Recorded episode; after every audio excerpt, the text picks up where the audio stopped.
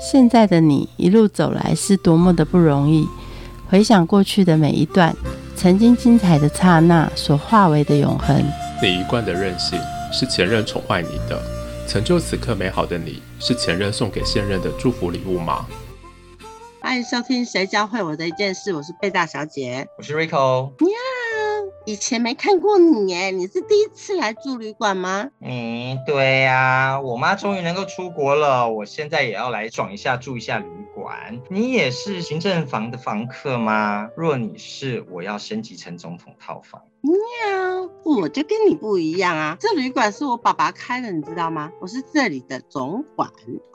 我懂，管家嘛，送餐打扫的，搞 room service 的啦。先帮我梳梳毛吧，看你们家 service 好不好。你们家送餐打扫是猫吗？但不是啊，我爸爸来了，我们家打扫送餐的都是我爸爸，我请他带你参观一下我们家的旅馆哦。好，我们欢迎猫格里拉猫咪旅馆的主人阿杜。喂，阿杜，你好。你好，你们家还有哪些 special service？ 我们这边就是有你自己的独立空间，自己有一个安全的 safe house， 所以我们这边会提供一个很干净，然后每天都会整理的一个房间，然后我们而且有固定的放风的时间，所以你可以随时想要出来走一走、晃一晃、玩游戏，我们都会有管家来陪你玩，会陪你玩逗猫棒啊，玩任何你想要玩的东西。那另外呢，我们这边有24小时的照护，所以如果你比如说半夜你肚子饿的时候，你也可以叫一下，我们会马上来送餐。很热，有空调吗？空调开启。我们这边的话不只有空调，还有除湿，所以你最怕的霉菌啊，你最怕的潮湿啊，我们这边都不会发生，是很干爽的一个环境。每天几点可以跟主人视讯多少小时？我是不知道，因为猫咪都是大近视啦，所以你视讯的话可能也看不太清楚，但是我们这边的话有24小时的摄影机，所以主人随时随地都可以看得到你哦。就觉得很安心耶，而且非常了解猫的各种的特性。在你处理不同猫的特性的时候，你为了这只猫新增什么服务？我们曾经遇过一只猫，它极度的害怕人，而且是害怕手。它其实你只要把手背在后面，你脸凑过去，它是不会害怕，但是它很怕手。然后那个主人他是已经受不了了，他觉得他没有办法再养这只猫了，然后送到我们这边来说，先暂时养在我们这边，等到找到下一家主人，他要把它送养。我们慢慢的跟猫熟悉之后，我们用了大概快1个月的时间，让猫咪习惯有手这件事情，最后它不怕手，甚至会享受抚摸，享受抱抱。主人最后就决定说，好，那它回去再养养看，之后就不会没有发生过这件事情。那你不只要收它旅馆费，还要收治疗费、身心灵健康费，这完全不是旅馆应该做的事情啊！说实在的，旅馆就很简单啊，你来了我给你吃的，那时间到你就走这样。我们希望可以让主人知道怎么样去对待猫咪，然后让猫咪更适应家庭的环境，所以我们愿意做这件事情，然后希望说可以透过这个方式去改善大家养猫的一个方式。这已经是可以收高端医疗费用。对，猫咪的心理治疗，猫咪的心理治疗的问题其实反映人的问题吧。对，真的是反映人的问题。猫咪怕手其实很大部分是你曾经比如说打过猫，或者是曾经用手对猫做一些不好的事情，它会害怕这样形状的东西。其实很多时候猫咪送过来的时候，大家会觉得哇，这个猫咪怎么那么难搞，这个猫咪怎么那么孤僻怎么样，但是实际上它反映了某些在饲养上面的问题。猫咪真的很难搞啊，我们养狗的哪一没有手打过狗屁股。对啦，猫咪很爱记仇啦，这倒是真的。猫住在旅馆，它到底知不知道它住旅馆，还是它会被误会于它被弃养？这个很好的问题。猫咪会不会误会它被弃养，其实取决于主人的态度。对，你想象你今天你是跟你的主人是语言不通的，那你要怎么去了解他的想法感受呢？就是由他的表情，由他的态度来决定说，就是看脸色过日子，看脸色嘛。猫咪也是看主人的脸色，所以假设今天你把猫咪送过来住的时候是很大方、很开心，然后是很愉悦的，猫咪也会感受到，就会觉得说，哇，这个地方一定会很开心、很快乐、很愉悦，所以它就不会联想到弃养这件事情。那反过来说，假设你来到这个地方，你是很忧虑、很焦虑，然后很难过，甚至有带一点分离焦虑的悲伤的话，猫咪就觉得你是不是不要我了，你才会那么难过？你是不是要做一些不好的事情你才会那么难过？你又离开了，他就会联想到他是被弃。一方面会希望主人来到这边的时候尽量开心一点，然后尽量谁拜拜就是谁拜拜，不要18相送。真的，我们这边的话就是只要主人越干净利落，就是给你拜拜，这种猫咪就适应最好，马上隔天就好了。在那边陪猫咪聊天聊了1个小时，通常猫咪要适应1-2个礼拜都还不一定。天哪，聊1-2个小时哎、欸，聊什么啊？而且他还会跟猫咪讲说，我不是要把你抛弃，我不是要不要你，我只是出去几天，我一下就回来了，我明天我后天就来接你了，你不要难过，就会用这种语气跟猫咪讲话。那猫咪当然会觉得说，你是不是真的要把我抛弃？你会讲。你希望主人送到你这边的时候先做好哪些准备、嗯、他要不要带猫自己的个人猫毯毯，还有我们家平常他爱玩的玩具是不是都要带来，搞得你这个整个旅馆塞不下呢、正确的交互方式有哪些、真的要带过来的话，当然最重要就是一些打疫苗的证明啊，就是我们养宠物都知道有疫苗小本本嘛，就是你打过疫苗就会记录在那个本本上面，要记得带给我们，然后驱虫等等是一定要的。但是讲到要带什么进来布置房间的话，我们真的遇过主人是带了2-3条毯子，再加他的猫抓把等等，把房间布置得很拥挤这样子。但是适量带一些他平常喜欢的窝，我觉得这样就够了。就是你看他在家里面最喜欢窝在哪里，如果他有一个自己的窝，那带过来不嫌麻烦的话就带过来没问题。那剩下的其实猫砂我们会准备，然后吃的东西的话就也是带他习惯吃的，我们也会用在家里面喂他的方式我们来喂他。而且我是不是要写一个 A4 跟你讲说他喜欢什么、不喜欢什么，然后他有什么脾气，他怎样了要交代清楚，然后他怕什么真的、我们真的收到过 A4 报告、我们真的来的时候就带了一张 A4 电脑打的哦，然后讲说他猫咪几点到几点要干嘛，几点到几点要干嘛，然后要吃什么，几点到几点要吃什么，他的自己的行程表，比如说早上喂完早餐之后要梳毛，梳完毛之后下午2点到3点是他的玩乐时间，他主人交代的一清二楚。遇到这种我们就尽量配合啦，在我们的工作时间内尽量配合。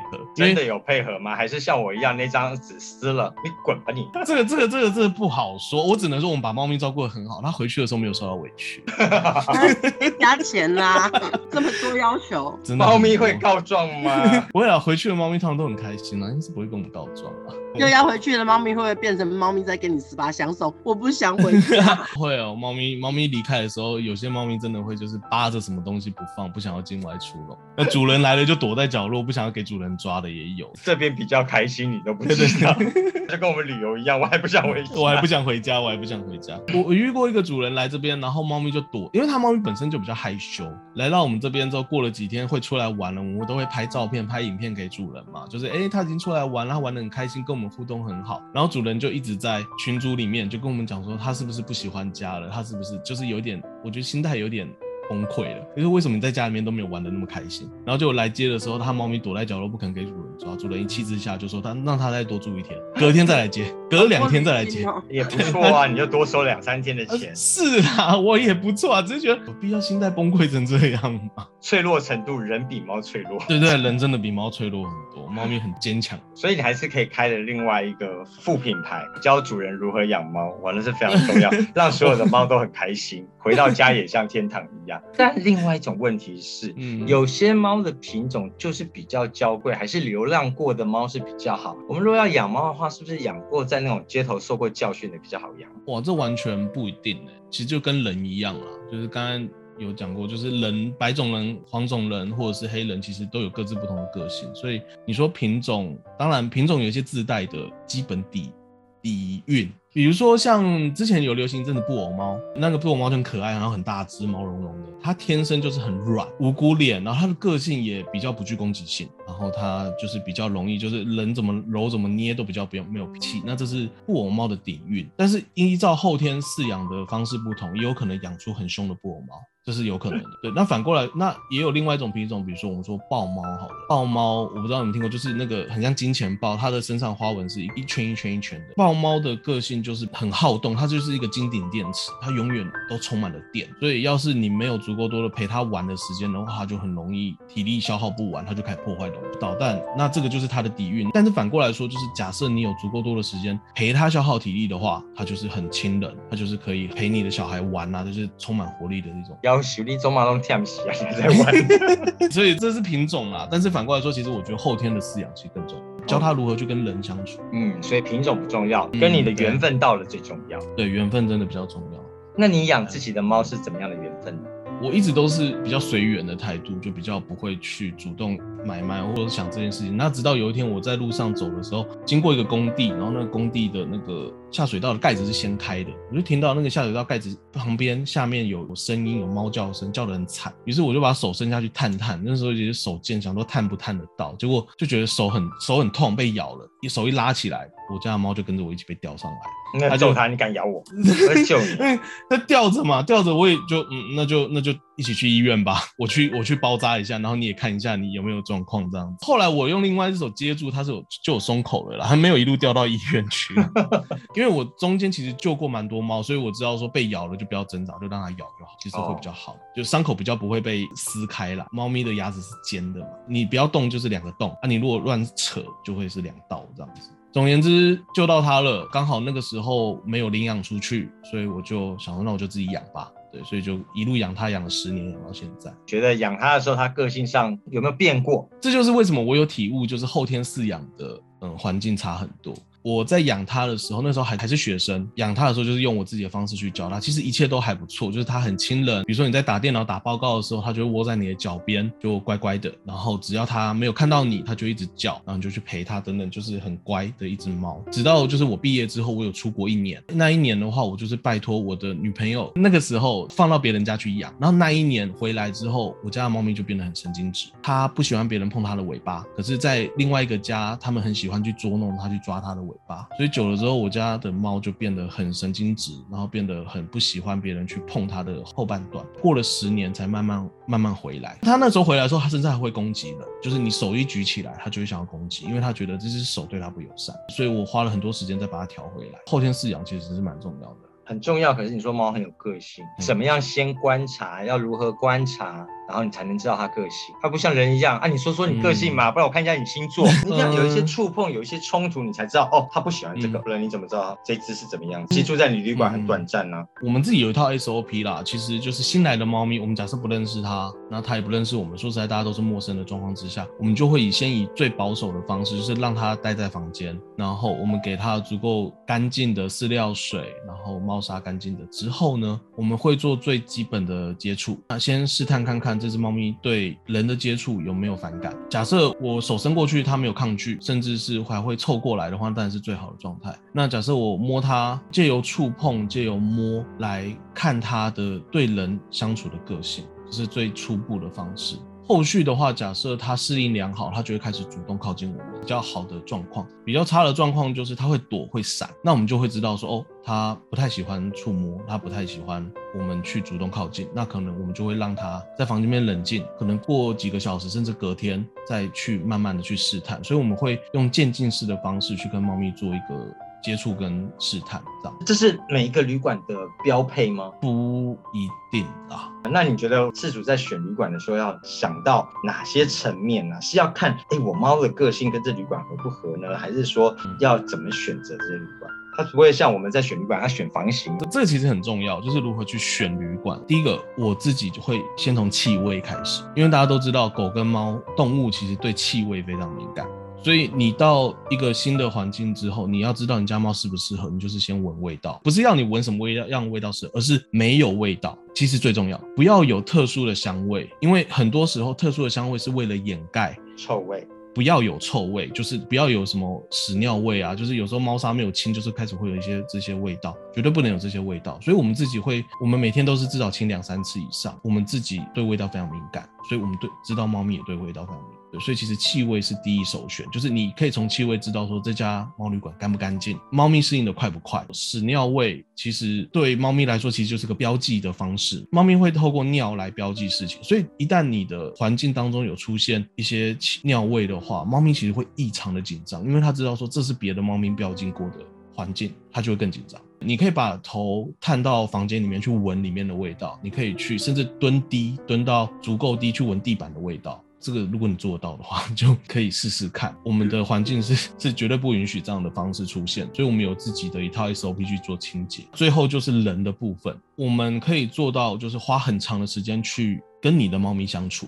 尤其是你家的猫咪比较需要人陪伴的时候，或者甚至是小猫还是乳猫的时候，我们都可以花很多时间去跟猫咪去做相处，这是在外面比较连锁或是比较大型的猫咪旅馆没办法做到的。一天就24小时，他们没办法每一只猫都去了解它的个性，只要他们的做法会比较偏向于就是只提供给它食物、水、有清猫砂，其实就几个，那跟关监狱没什么两样啊而且还有空间啊，猫大只小只都不一样，你每一只空间我看都是一个一个的固定 size 吧。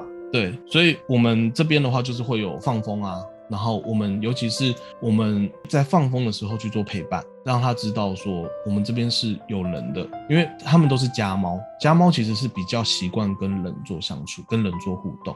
我们这边的话，不论是放风的时间比较长，放风的时候会跟猫咪做互动，还是做清洁等等，这些都有做到。可以从这几点去挑选猫咪旅馆。来看一下猫的这些行为哦，它外面住宿，毕竟不是在家里嘛。那猫有哪些疗愈行为？就是主人觉得啊伤心难过，就像你刚刚说的，你在打报告的时候，它会窝在你那边。对啊。住了旅馆，这些行为都不见了吗？还是它会怎么样的状况？我们判断这是猫跟人想要亲近的表现。最简单啦，就是你手伸出去。或者是你靠近它的时候，它会主动接近你。因为猫它有一个特性是，它会跟你保持一个它认为的安全距离。它一旦认为我跟你有威胁，我跟你有敌意的时候，它会跟你保持一定的距离。你往前一步，它就后退一步。但反过来说，就是假设这些猫咪认为你没有威胁，甚至它想要主动亲近你的话，你只要靠过去，它就会主动靠近你。只要有观察到这样的一个状况，就是一个它有开始适应的状况。我们也听过很多主人啊说他妈的他又给我尿在枕头上，就捉弄我。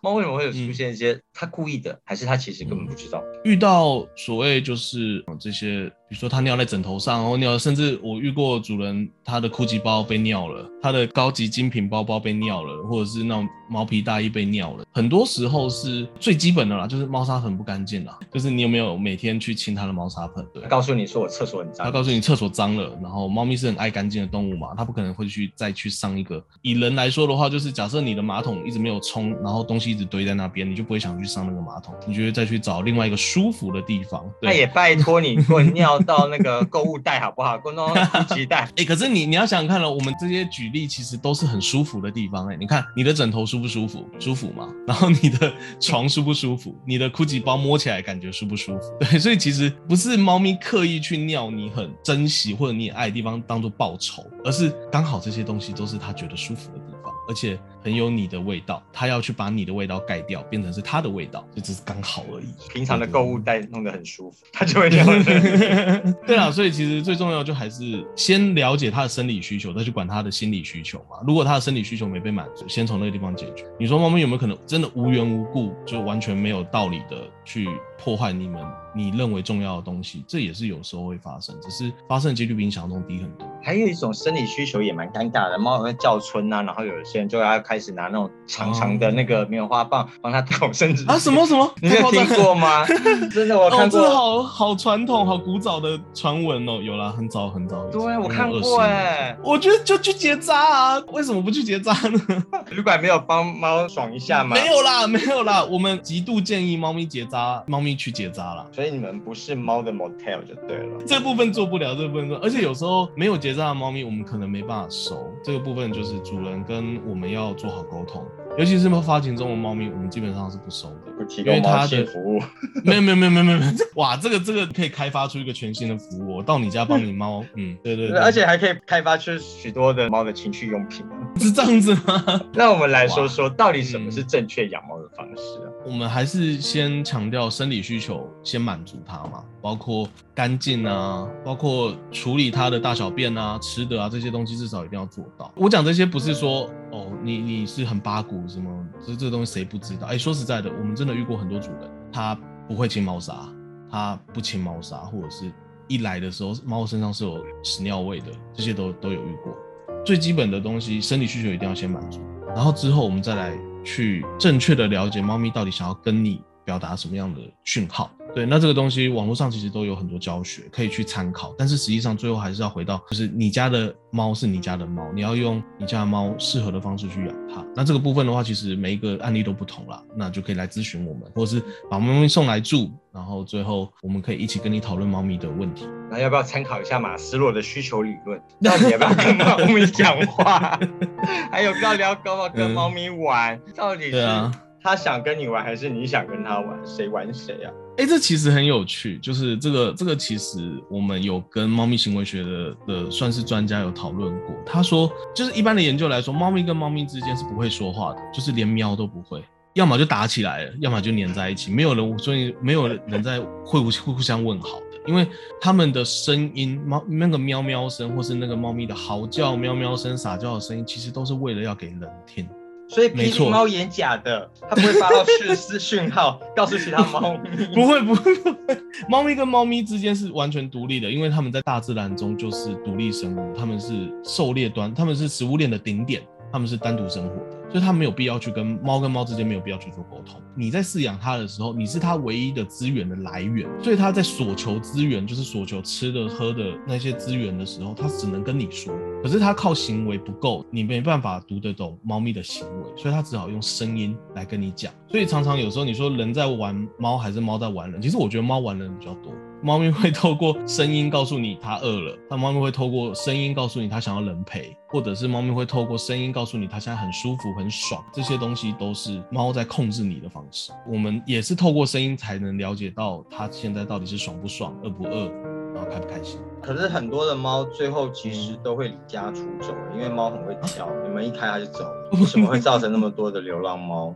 难道他们家真的不舒服，都要找到你们家才能够待吗？猫咪毕竟是狩猎性格啦，所以它一定会找机会往外去拓展它的领土嘛。有些主人真的一不小心窗开了门开了，猫就冲出去再也没有冲回来。但实际上猫咪其实也很贪生怕死，所以聪明的猫是会回家的，没办法回家的很多时候其实是遇到意外。你知道台北或者是台湾路上车那么多人那么多，其实猫咪遇到意外的机会，再加上外面有野狗野猫，所以其实自己猫跑出去能回来其实算是运气好。我们还是建议说，如果养在家里面的话，门窗都要关好，或者是装个纱网纱窗等等。至于说流浪猫的话，这个话题就很大了啦，这个可以以后找时间再讲弃猫等等的问题。那你养猫教会你什么解释？